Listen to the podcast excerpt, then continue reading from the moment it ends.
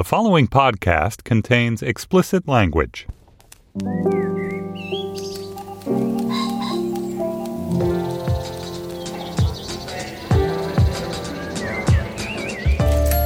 I'm Stephen Metcalf, and this is the Slate Culture Gabfest Sympathy for the Devil edition. It's Wednesday, October 12th, 2016. On today's show, Amanda Knox is the new true crime documentary from Netflix. It tells the story behind the beautiful young American exchange student convicted of murdering her British flatmate in the middle of an alleged orgy. It details her maltreatment at the hands of the Italian judicial system and a global tabloid press. And then, how did rock and roll music go from being the creation of African Americans to being the nearly exclusive province of white artists and white culture? We'll discuss an excerpt from the new book, Just Around Midnight, with its author, Jack Hamilton, who is, of course, Slate's pop critic. And finally, who created the fake internet persona Rachel Brewson and why? Joining me today is uh, Slate senior editor Gabriel Roth. Hello. Hey. Uh, you're filling in for Julia Turner. Um, I am. How does that feel?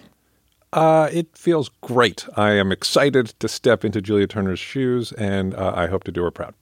Great. Maybe I can scream at you about neoliberalism or being a cyborg. Um, yes, I, I, have some opinions about Elena Ferrante as well. Oh, God. Well, keep them to yourself. And uh, we're joined by Slate's, of course, film critic Dana Stevens. Hey, Dana.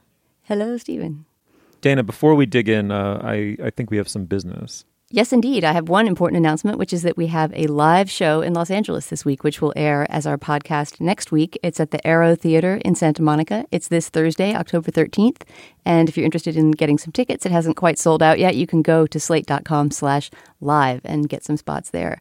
And as threatened earlier on this podcast, if we manage to sell out this venue, Steve and I are going to perform some kind of as yet unspecified live musical performance. So take that as you will. and please come see us on Thursday night.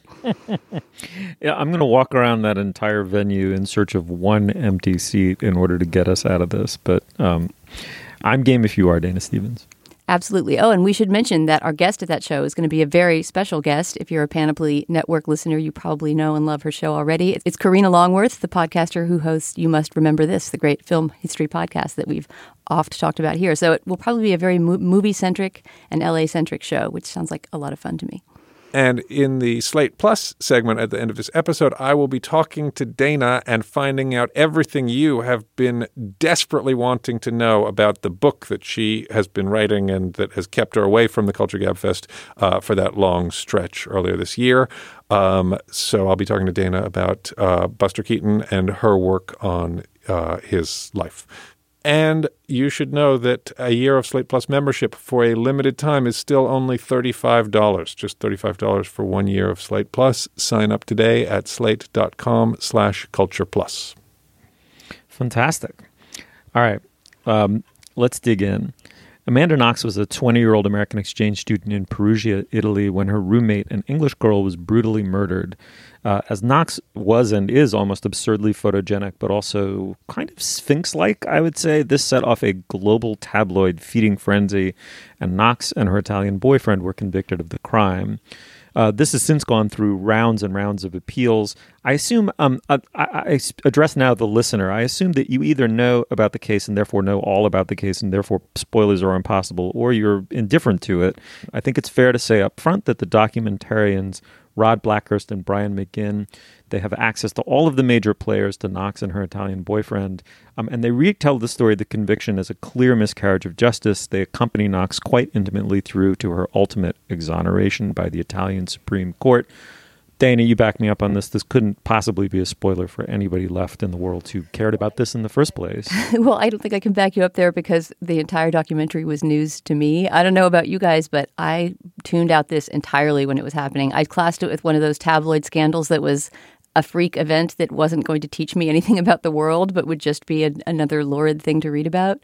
And when it all happened, I think the murder happened in 2007, right? I had a new baby, I had a new job. Just, I just pushed the Amanda Knox thing out of my mind. And so watching this documentary was full of shockers and revelations for me. I mean, just simply because of, of the multiple trials and appeals, I had assumed that there was some grain of evidence. So to see the degree to which, at least as this documentary pretty persuasively argues, it really was a witch hunt and just a, an absolute trumped up I mean, just I don't know what other word for it. It was just a, a, sort of a tabloid witch hunt. Was that was a spoiler to me? If I'm guilty, it means that I am the ultimate figure to fear because I'm not the obvious one. The girl known as Foxy Knoxy. Everyone is talking about it. I mean, it was a feeding frenzy for everyone. I also was completely indifferent to this when it um, played out in the tabloid. Well, it was so press. sensationally covered, Um, which is a large part of what this documentary is about. That it was it, it was sort of hard to justify spending your time reading about it. I mean, it really was up there with you know alien baby found in supermarket. and you and you you draw from this documentary the conclusion that it's a Well, I mean, no-brainer. She was the, the documentary makes a very persuasive case. As I say, it is also very clear that this documentary is um, is firmly in her favor. The very first face you see is Amanda Knox's, the current Amanda Knox, you know, speaking directly to the camera and and seeming to appeal, you know, seeming to appeal to our our mercy or our pity before the story Yeah. ever begins to be told.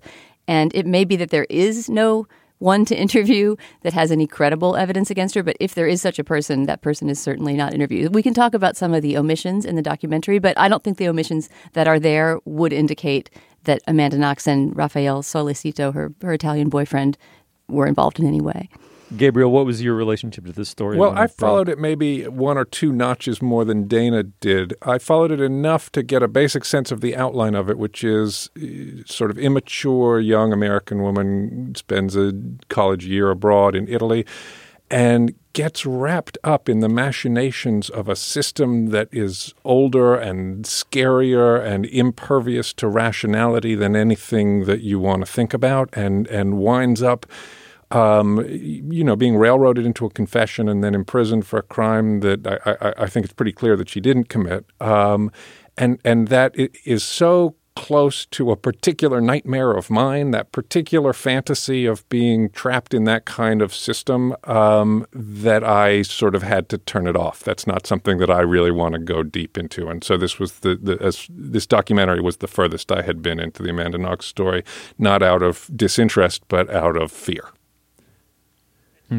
And she says something um, quite interesting right up front. I mean, virtually maybe the opening frames of the documentary. She said, uh, Amanda Knox, looking into the camera, says, Well, one of two things is true here. Either I'm a psychopath. Um, uh, the murder is absolutely bru- brutal. And the way it got played out in the press was it had occurred in the midst of a, essentially a multi party orgy orchestrated by Knox um, that gets interrupted by the, uh, um, you know, puritanical roommate, and so they enact a grisly, murderous revenge on her. I mean, the story itself seems just totally preposterous when one says it. But she says either I'm a complete sociopath, a complete psychopath, or or this could happen to anybody. And both of those are so terrifying that neither is especially satisfying in itself. But Dana, it's some quality about her face, and she herself also addresses this that that her face is the kind of face that draws to it a lot of attention because it's classically beautiful, but also Mona Lisa like inscrutability to it, and people projected all kinds of things onto it. Right. It seems like from the testimony of Giuliano Mignini, who's the Italian prosecutor who who prosecuted this case the first time around. I mean, he, he's he's an interesting character that we'll get into, sort of a comic and yet terrifying figure in himself. But it seems that the main basis of his pinning the case on Amanda Knox in the first place has to do with her emotional reaction at the crime scene when she came back to this apartment, which the the two women had been living together with other with Italian roommates for around two weeks. So this was the very beginning of their study year abroad. So it's really hard to imagine what the motive might be. At any rate, her reaction at the scene was what caused Mignini to pin the crime on her in the first place simply because, as any 20 year old woman might, she broke down upon returning to her house from her boyfriend's apartment and realizing that one of her roommates had been brutally stabbed. And the prosecutor recounts the fantasies that he projects onto this woman, not at all rec- acknowledging them as such. These must have been screams of guilt over the remembered suffering of her roommate, and immediately concocts this this strange fantasy involving Amanda Knox, as you say, being the chief of this this orgy with no evidence other than the fact that he found her reaction sort of inappropriate. Yeah, I, I think it's pretty clear that she was an eccentric person. That she may be, you know, she was a teenager or barely out of her teens, and and and she had some unusual responses. That that she grinned or or cuddled with her boyfriend at a moment right after she had, you know, heard the news, and and and that that uh, a lot of people who observed her said, "Well, this is a very strange way for her to behave." Now, it may be that she was just an unusual person who had been brought up in a sort of tolerant environment and and was comfortable with her eccentricities and was not a high self monitor. Um, and and wasn't very good at controlling her reactions. But in any case, as she says in the documentary, you know, this is not evidence. Look at me. Look in my eyes. What you're seeing is not evidence. You're seeing my eyes it should be said that the documentary uh, is well structured around essentially four major characters: the two um, young lovers, the Italian prosecutor, and a fourth character that I think we have to get to, um, Gabriel, right away, the British journalist, who um, is the very, very picture of g- glibness in the service of um, uh, the salacious appetites of his readers, and his attempt to justify his behavior retrospectively in the face of her apparent innocence is really is the most revealing aspect of the documentary, I think. Anyway, why don't we listen to a clip? Um, he's really one of a kind. It had that sexual intrigue, girl on girl crime, if you like. The pack were in their hotel room and everyone was going, Amanda Knox, tap, tap, tap, tap, into their computer. This picture pops up on MySpace of Amanda Knox with a machine gun, laughing hysterically as she was firing it. And we're thinking, wow, great. She's a complete and utter nut job. We had Raffaele Sollecito tapped him in, and there he was dressed as a mummy with a meat cleaver. I mean, you just couldn't ask for any better material to illustrate a story with.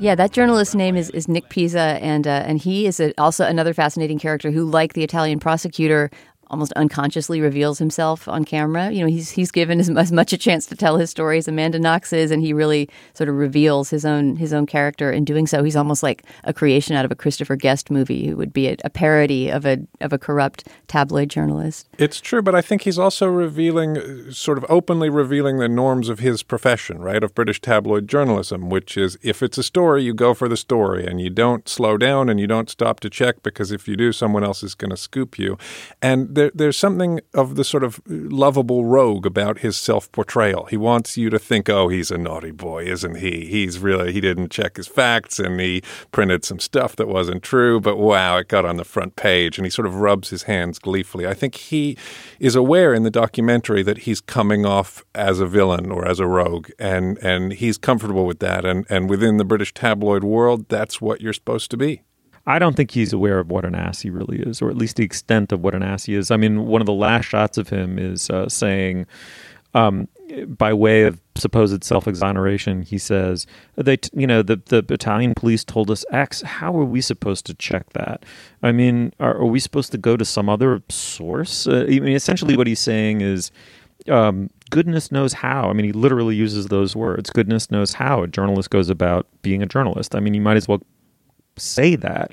And and what, goodness had nothing to do with it. To quote Mae West. Yes, and um, what the the most successful aspect of the documentary, in my my estimation, Dana, is it shows how her face, her singularly sort of classically beautiful face, her inscrutable and occasionally slightly odd manner, um, coupled with um, s- some of the obviously salacious details of of the murder um, got fed into the British, in basically essentially into the Murdoch Empire. I mean, let's call it for what it is, for the into the Daily Mail, um, and they pieced it together into a narrative of her um, uh, depravity and guilt that then put pressure on the Italian police and judicial system.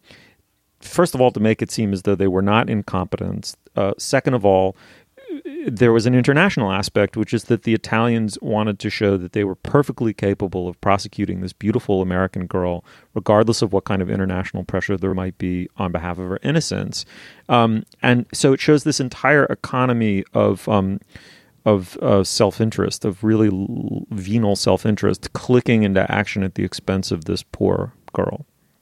Well, and and also a, a, phenomenon that was just starting to peak at that time, and then I think started to be noticed and to be so obvious to the public that it started to be cut back on, which is that any story involving a pretty white girl would dominate the national, if not international, press for week upon week.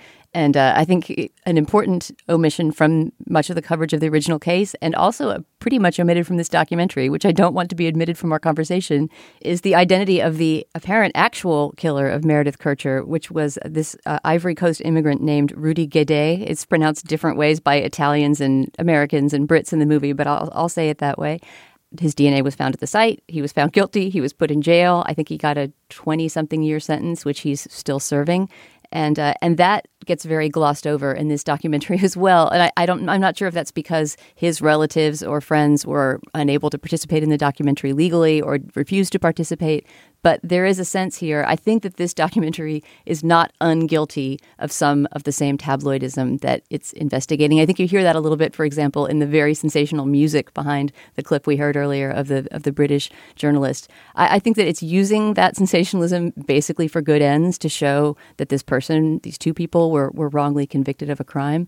But um, but there's something glossy and slick about this documentary, and a feeling that things are being left out. Again, not things that would prove those two people guilty, but things that would expand the context and our knowledge and understanding of the case. This is no making of a murderer, no. although some people thought that was biased as well. But in, in terms of its breadth of scope, right, and, and of what it looks like, it's no OJ made in America. Mm-hmm. It's something.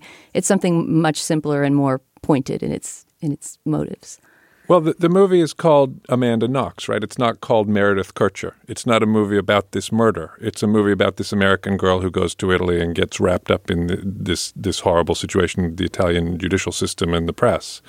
Um, and, and I think that's a legitimate choice in a way. I think, I mean, we assume the movie leads us to assume that Rudy Guede is the actual killer, and and the story of a, a, young woman being murdered by a neighbor in her apartment complex is not in and of itself an interesting story. What's interesting is about the way in which this presumably innocent person can get caught up in the terrifying machinery of justice for years and years one final note from me is that I thought the, the, the, the last shots of the documentary of her back home in Seattle, fully exonerated, but in the process of being dropped by that machinery back into life, and how um, um, how much of a kind of brutal cosmic non sequitur that is for her.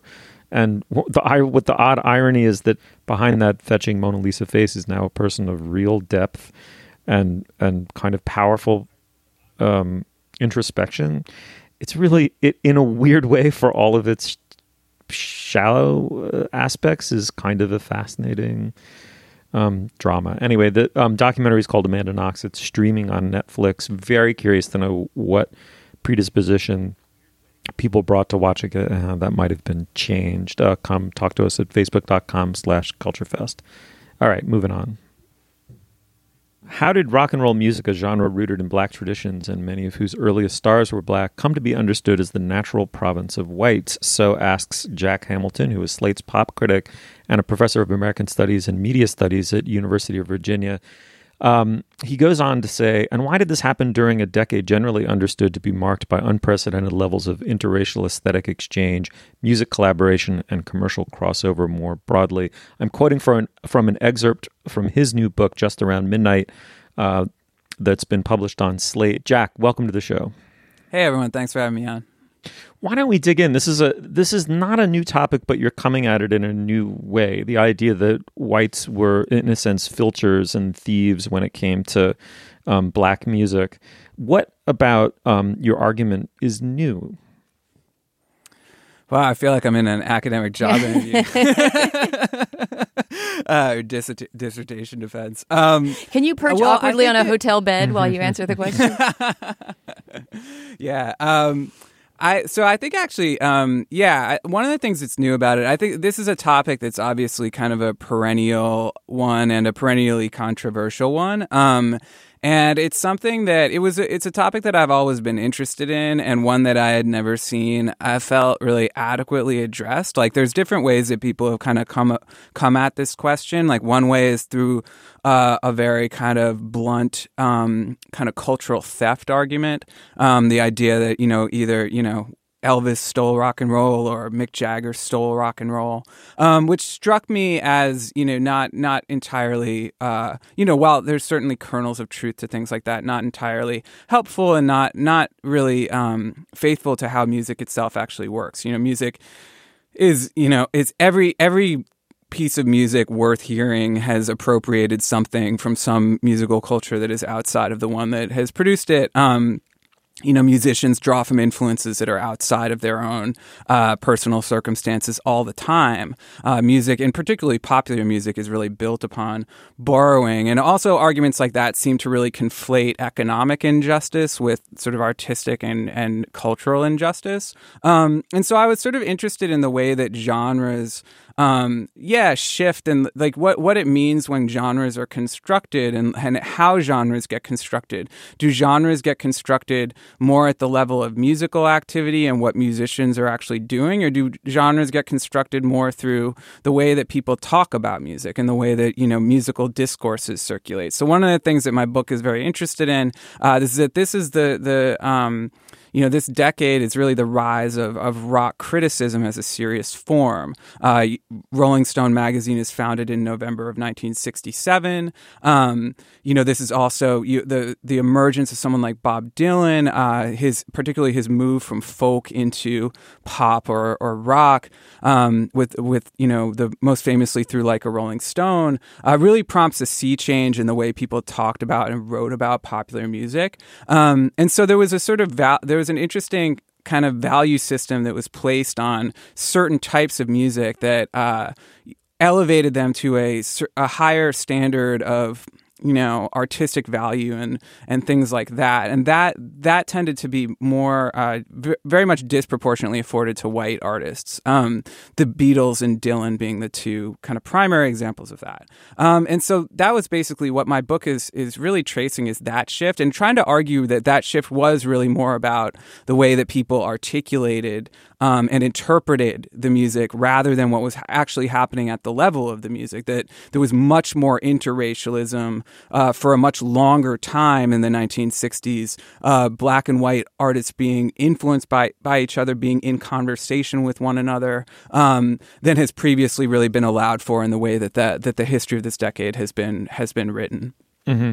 And it eventually it took its toll on the music itself, though, right? That that that once those you know organs of opinion were in place and um, once this kind of you know receptivity that you point to or X set of expectations was in place um, a, a, black rock and roller became an anomaly so that you're left with Jimi Hendrix as this lone stranded uh, anomaly really in the history of rock and roll yeah, absolutely. And one of the things I found when I was doing my research is that, you know, we now think of Hendrix as really the only African American performer that you will hear with any regularity on a on a quote unquote classic rock radio station these days. He's the one African American performer who's squarely in that pantheon. Um, and we take that today as kind of a given. We think of Jimi Hendrix as a rock icon, but even during his lifetime, he was seen as extremely controversial, being a, a, a black man playing electric rock and roll guitar uh, in this style that was no longer thought to be. Um, in accordance with his racial identity. So there was throughout Hendrix's career, you know, even 1967, 68, he's having critics like literally call him an Uncle Tom, uh, you know, various sort of racial epithets di- directed at him, largely from white critics, also from black critics, though, too. People who were a- accused him as being basically a race traitor, um, a sellout, that he was making inauthentic music uh, by virtue of, of, basically his skin color not matching up with the sound that was coming out of his, uh, his body and his instrument instrument. Which is strange, right? Because when you listen to Hendrix's guitar playing, his, his lead guitar playing is derived from blues musicians like B.B. King or, or Albert King.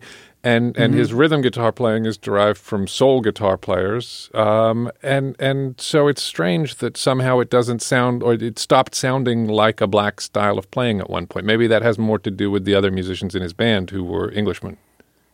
Yeah, that's true. I mean, Hendrix's the Jimi Hendrix experience was Hendrix and then two white English guys, Mitch Mitchell and Noel Redding. Um, Hendrix's vocal style also, uh, you know, Hendrix one of Hendrix's primary vocal influences was Bob Dylan, um, and Hendrix sings uh, quite like Dylan um, and covered a lot of Dylan's music, uh, probably most famously "All Along the Watchtower," but also covered, you know, like a Rolling Stone um, and other Dylan Dylan compositions. Um, yeah, but I think it was more the the the, his his association with psychedelia Um, you know, he was really like, I mean, this the year Hendrix breaks is 67. He starts becoming huge in England in 66. And this is another aspect of Hendrix is that he becomes big in England first.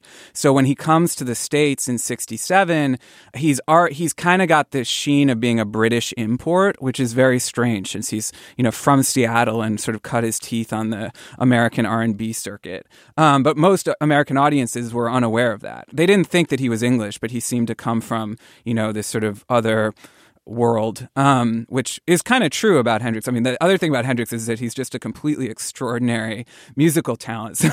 so there is a thing of there's there's an element of Hendrix that is totally unprecedented and totally impossible to really place. When he emerges, though, in '67, '67 is the year that psychedelia really breaks. You know, Sergeant Pepper comes out in spring of 1967, and Hendrix is really on that wave. I mean, he he emerges into prominence, international prominence, with his performance at the Monterey Pop Festival, which is also the event that breaks Janis Joplin. Um, you know, and so he gets he gets really taken up into that countercultural movement, which was very very white. Um, the the psychedelic counterculture movement. And as you mentioned, upon his death in, in 1970, uh, uh, I think you said it was a British newspaper referred to him as an alien, of the black man who was an alien in the world of rock, and that that was just such a few short years after Bo Diddley and Chuck Berry, and mm-hmm. and there were all kinds of black men inventing rock and roll. How did that collapse happen so quickly? Um, you know, it's a great question. Um, and it happens so remarkably quickly. I mean, that's one of the things that is so striking about it. Um, it i mean a lot of it is tied to uh, kind of extra musical factors you know that there's this uh, there's so much happening in those years of you know really 1965 to 1970 there's just so many kind of cultural sea changes that are taking place. And one of the things that my book is trying to do is separate separate out um, some of those uh, impulses and factors from from what was you know, quote unquote, actually happening in the music. So, I mean, like, you know, one of the things that, you know, rock music, rock criticism, um, certain spheres of it, I certainly don't want to paint all late 60s rock critics with one brush. I mean, there was, and there's so much wonderful writing and so many wonderful writers that that period produces. But there was a way that there was this kind of white male hero worship that started to really reflect some of the more, um, reactionary corners of the new left that saw itself under attack from both black, you know, white the white male new left that saw itself under attack from both black cultural nationalism and radical feminism. Um, so this sort of doubling down on on kind of male intellectual heroism. Um, and there was also, I mean, to be fair, this was also something that you know, there was a particularly among African American writers, um, yeah, the, this with the cultural nationalist vein, there was a sense that there was something very different that was happening in black music. Certain things were grafted onto soul performers as well, so that people like you know Aretha Franklin and James Brown and and other performers were held up and and sort of talked about in a different conversation uh, than their white pop counterparts. Even though you know the evidence would really suggest that uh, that they that they were really kind of part of the same conversation in terms of each other. I mean, Aretha Franklin, the first track on her second album uh, on Atlantic Records is a cover of the Rolling Stones' "Satisfaction," which was a song that was covered very frequently by R and B artists in this period. Otis Redding also covered it, and that's something that that's a history that's kind of been lost in this period of like, what about the Rolling Stones as an R and B band? You know, uh, "Satisfaction" charted on the Billboard R and B charts, which is pretty remarkable. And so this is they, like those kinds of inter interracial threads and interracial connections are really what my book is trying to recover, along with telling the somewhat sadder and more frustrating, infuriating story of how um, rock and roll music essentially gets whitewashed. Can you talk about how the Rolling Stones, at least in this excerpt that's published on Slate from your book, the Rolling Stones occupy a unique position in this place, this place of mm-hmm. love and theft between black and white, right? They do both yeah. because, as you say, the, the exchange goes more both ways. There are more black artists that are covering their work. They also mm-hmm. were more more willing to acknowledge the influence and and to bring black performers into their own songs. Can you talk about why the Rolling Stones to you occupy that kind of a fulcrum? Yeah, um, yeah. The Rolling Stones are just sort of a, a pretty exceptional case in a lot of ways. Um, you know, the Rolling Stones in their early years really resented being even referred to as a rock and roll band. They wanted to be called a blues band or, or an R and B band.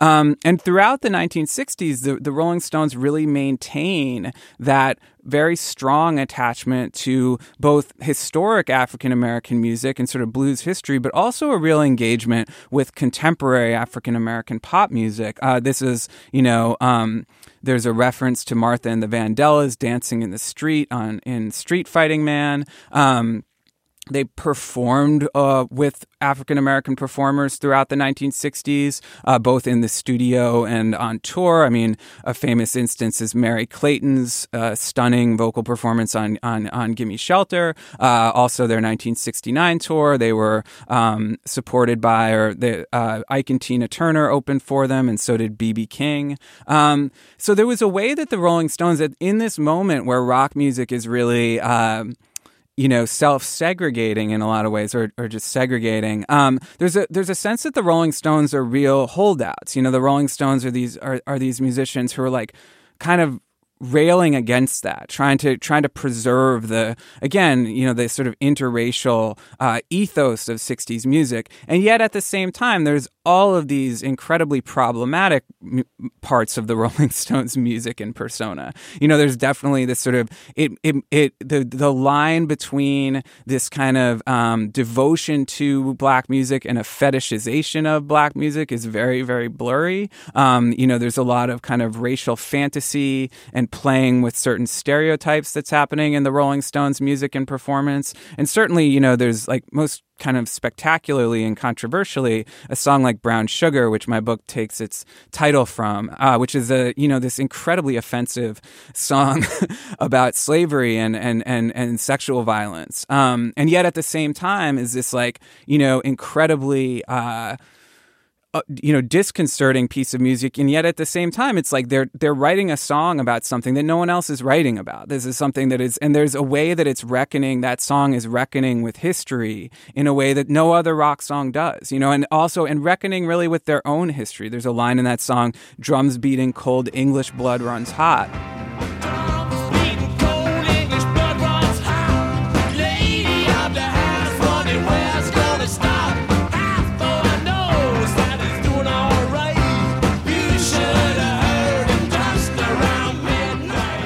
the the acknowledgement of England's role in the transatlantic slave trade, which is something that is, I think, still to this day kind of under discussed. And so this way that the Rolling Stones are folding themselves into that, you know, incredibly horrible, ugly history, and yet at the same time, without that history, none of this would you know none of this would be happening. Um, and so you know brown sugar being that is the fulcrum really for me. Brown sugar is just a song that i could spend my entire life thinking about and trying to puzzle through. It's i mean on one hand it's it is the most offensive piece of music maybe ever made. and on the other hand, it's also like one of the most subversive pieces of music ever made. And I think that that really gets at the the underlying tension of the Rolling Stones. And in a way, you know, this is a book that they are one of the big through lines of the book is is the Rolling Stones and their role in the 1960s. Mm-hmm.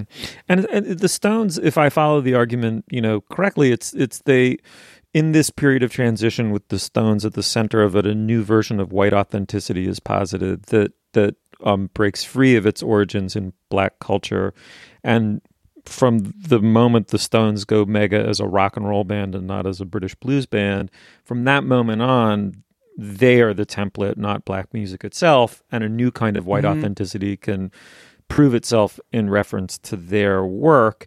And uh, you don't quite put it this way, but this sort of culminates in the career of Springsteen, who is never really discussed in explicitly racial terms, but who's performing a mode of white authenticity relentlessly. Yeah, and Springsteen. So my book actually really it really does kind of end in 1970. Uh, it has sort of a coda of 1971, which is the last thing I write about in the book is Brown Sugar, um, which comes out in 71.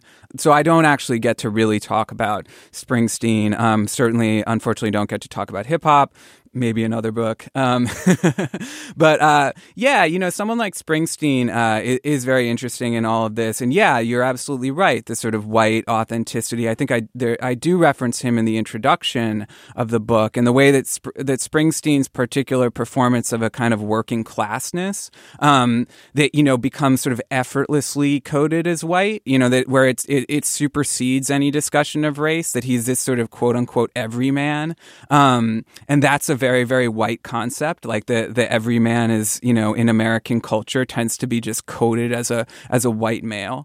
Um, and, Right, uh, and- and another just- oh, band. sorry, and in this election, when people talk about the working class, they always mean the white working class, right? Yeah, absolutely. Yeah, and you know, thinking about how politically malleable Springsteen has been. I mean, most famously, you know, Ronald Reagan, uh, you know, incorrectly using uh, "Born in the USA," but you know, there is a way that you know Chris Christie is a huge Springsteen fan, and so is you know many sort of left intellectuals. Uh, so there's a way that, that, yeah, Springsteen's particular type of kind of white male Jersey authenticity uh, is very, very um, pliable. You know, probably more so than he would he would ever like it to be. Um, but another band that I actually have written about uh, extensively for Slate, but doesn't get it into the book, and I think speaks very directly to the Rolling Stones example, is Led Zeppelin. Who Led Zeppelin, um, you know, come come about. Led Zeppelin, uh, their debut album comes out in January of 1969. Um, and Led Zeppelin are really, in a lot of ways, a post Rolling Stones band. You know, they are, it's not like, you know, Robert, they don't necessarily sound like the Stones, but the particular type of white masculinity that Led Zeppelin is really kind of um, exemplifying and are performing uh, in their live shows, certainly, uh, as well as in the studio, I would say, is really drawn from the Rolling Stones example. You know, this sort of blues derived. Uh, but at the same time, you know, very kind like what they're taking from the blues is basically sex, sex, sex, and then also this kind of like you know transgressive boundary crossing, the kind of uh, the the fantasies of violence and things like that. All of which are really pioneered by the Stones. Um, you know, Zeppelin becomes the biggest rock band of the 1970s and one of the one of the biggest rock bands of all time. And what's missing though in Led Zeppelin's music, like I would frankly say, is an engagement with black music as a living thing. You know, that Led Zeppelin is not a band that performed with black performers with any sort of regularity the way that the Rolling Stones did. They did not seem to, at most points, seem to be listening to what was on R&B radio during the 70s. There are some some counterexamples of that, but for the most part, Led Zeppelin were a band that treated the blues as a very past primordial thing to be mined for these kind of fantasies of very very conventional you know, white hyper masculinity, I would say.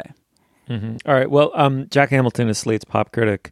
He's also a media and American studies professor at the University of Virginia. His new book is called Just Around Midnight. Uh, Jack, when is that out? Uh, it came out uh, about two weeks ago, I think. Yeah. Oh, it's out. Two, All three right. weeks ago? Excellent. Yeah, it's out. Uh, and I should also mention that Jack is the host of our new Slate Academy series, Pop, Race, and the 60s, which explores all of these issues uh, in depth. Um, the next episode, which is coming out next week, uh, is about the, the interracial and transatlantic relationship between the Beatles and Motown Records. Uh, you may have heard the first episode when it was in your Culture Gabfest feed a couple weeks ago. Uh, but if you are interested, check it out at slate.com slash pop academy. Okay. Excellent. Jack, thanks so much for coming on the show. Yeah, thanks for having me on. Rachel Brewson was a woman on the internet writing about a tempestuous bipartisan romance she was having with a man named Todd. She was a liberal, he was a Republican, but something about their opinionated heat of their political conversations worked its way into the bedroom. Ooh la la. Then Todd fell hard for Donald Trump and the relationship hit the rocks. All of this played out in first person testimonials online. It got picked up by outlets as disparate as XOJane, and even Nightline on ABC.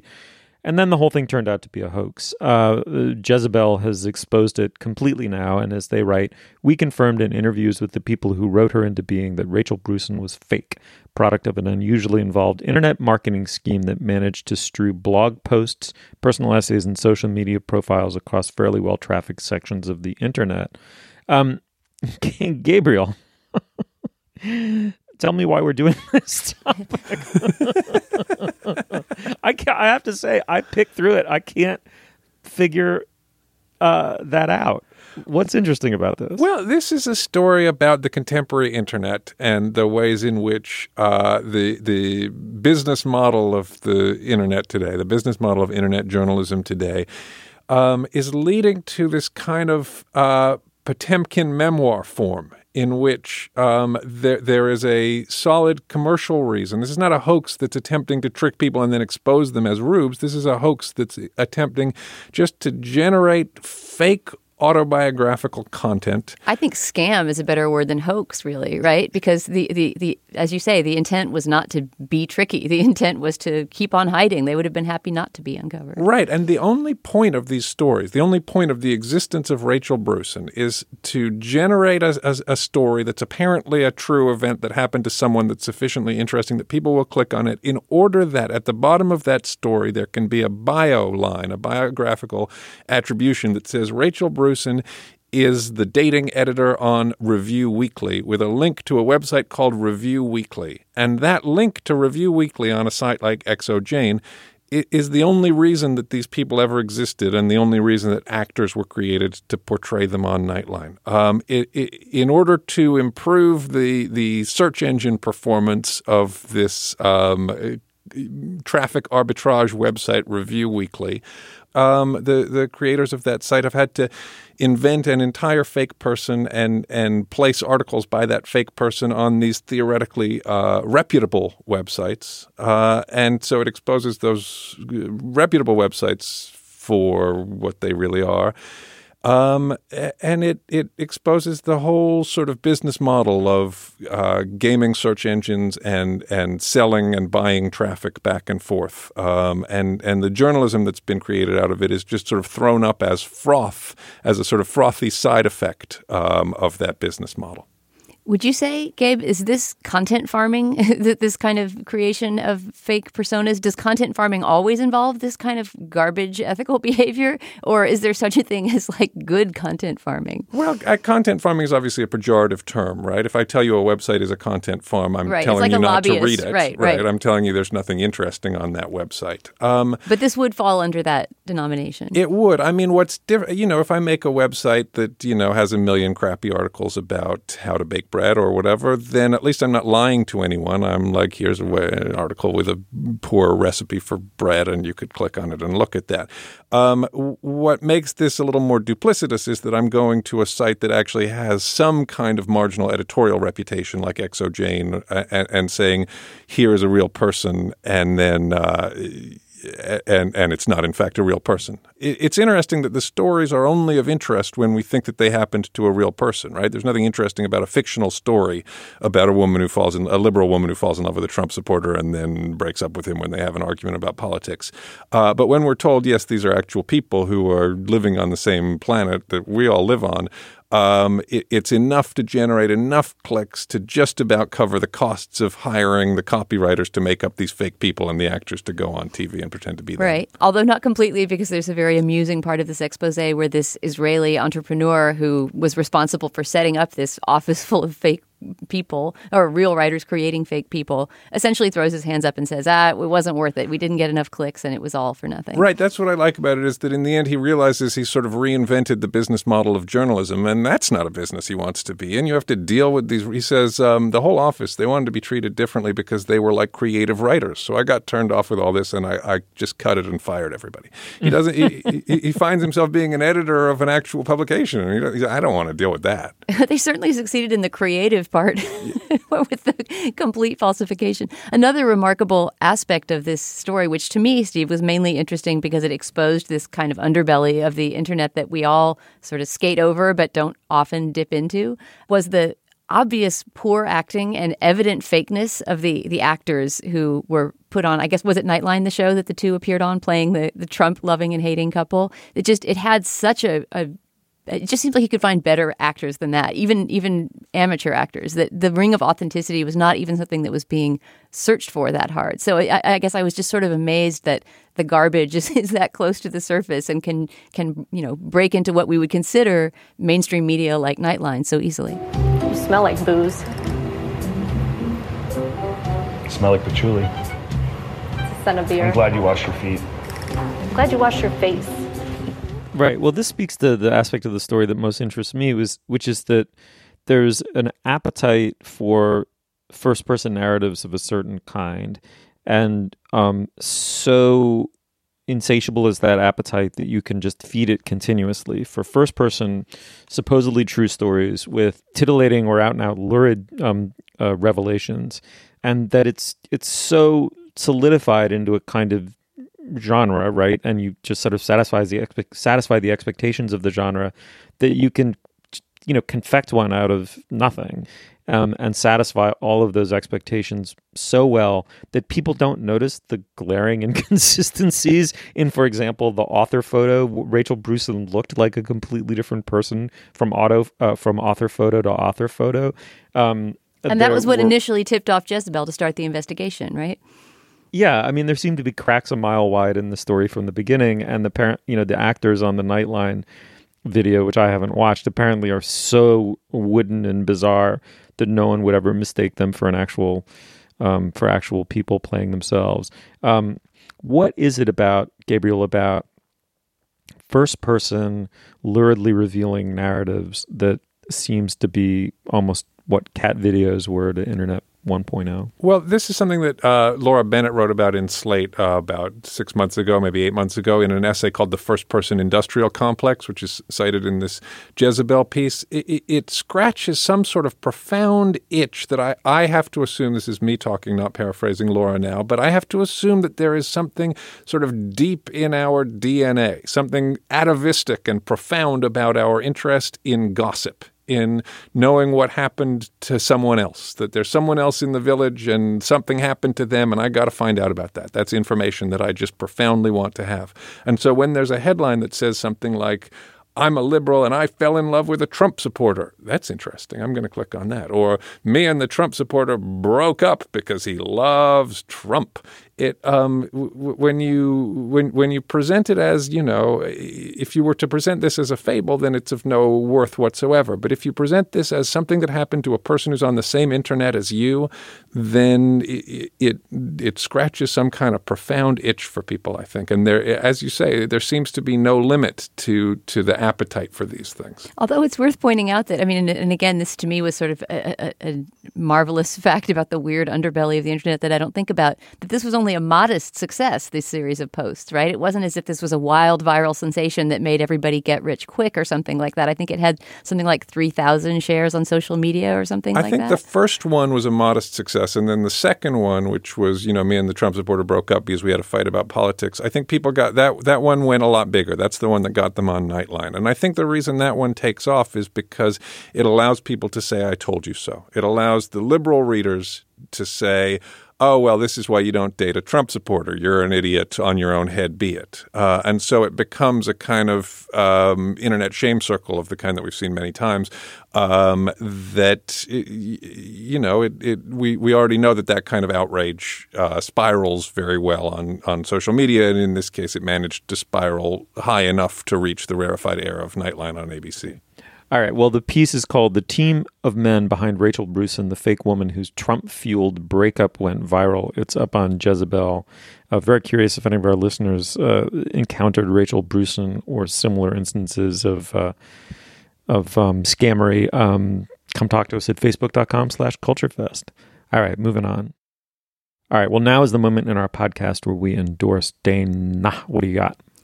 You know, in honor of Jack Hamilton's book and uh, and that fascinating excerpt on Slate from from his um, his book about the sort of racial exchange of between rock and roll and blues, I'm going to endorse a, a blues song that I think most people think of as a Rolling Stone song and attribute it to its actual author and recommend that you go listen to that.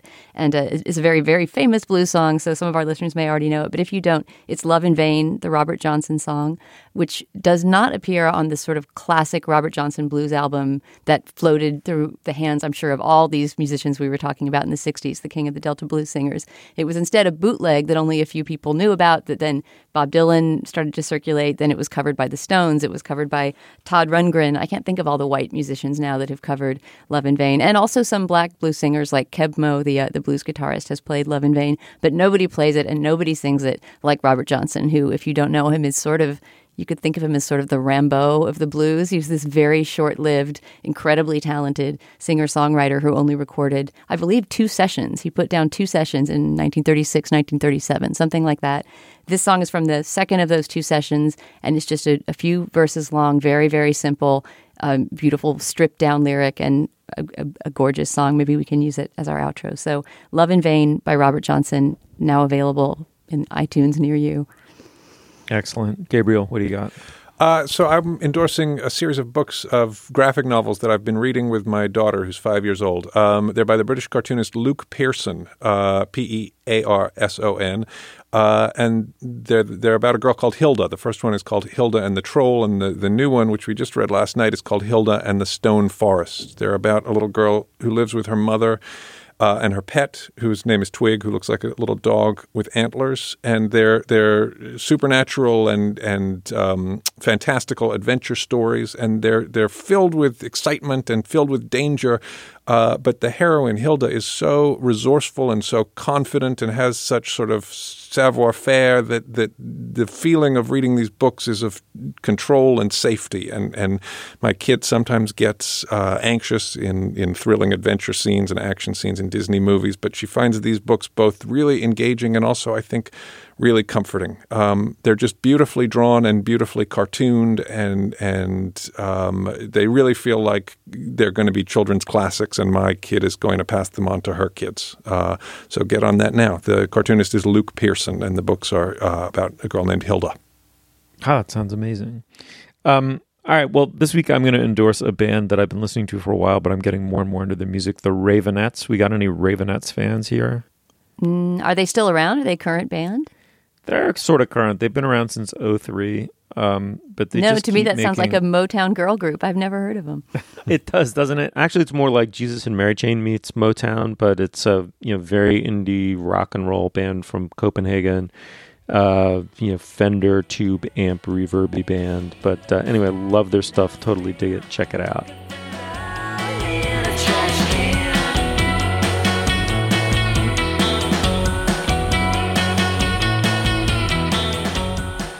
Gabriel, thanks so much for coming on the show. Hey, thanks for having me. Dana, thank you. See you in LA. See you there. You'll find links to some of the things we talked about today at our show page, slate.com slash culturefest. You can email us at culturefest at slate.com or drop us a note at our Facebook page, facebook.com slash culturefest. Our producers this week are Benjamin Frisch and Zach Dinerstein. Our intern is Lizzie Feisen. The executive producer of Slate Podcasts is Steve Lickteig. And Andy Bowers is the chief content officer of the Panoply Network. The Culture Gabfest is part of the Panoply Network. You can check out our entire roster on itunes.com slash panoply. Our Twitter feed is at Slate Cult Fest for Gabriel Roth and Dana Stevens. I'm Stephen Metcalf. Thank you so much for joining us. We'll see you next week. Well, it's hard to tell, it's hard to tell.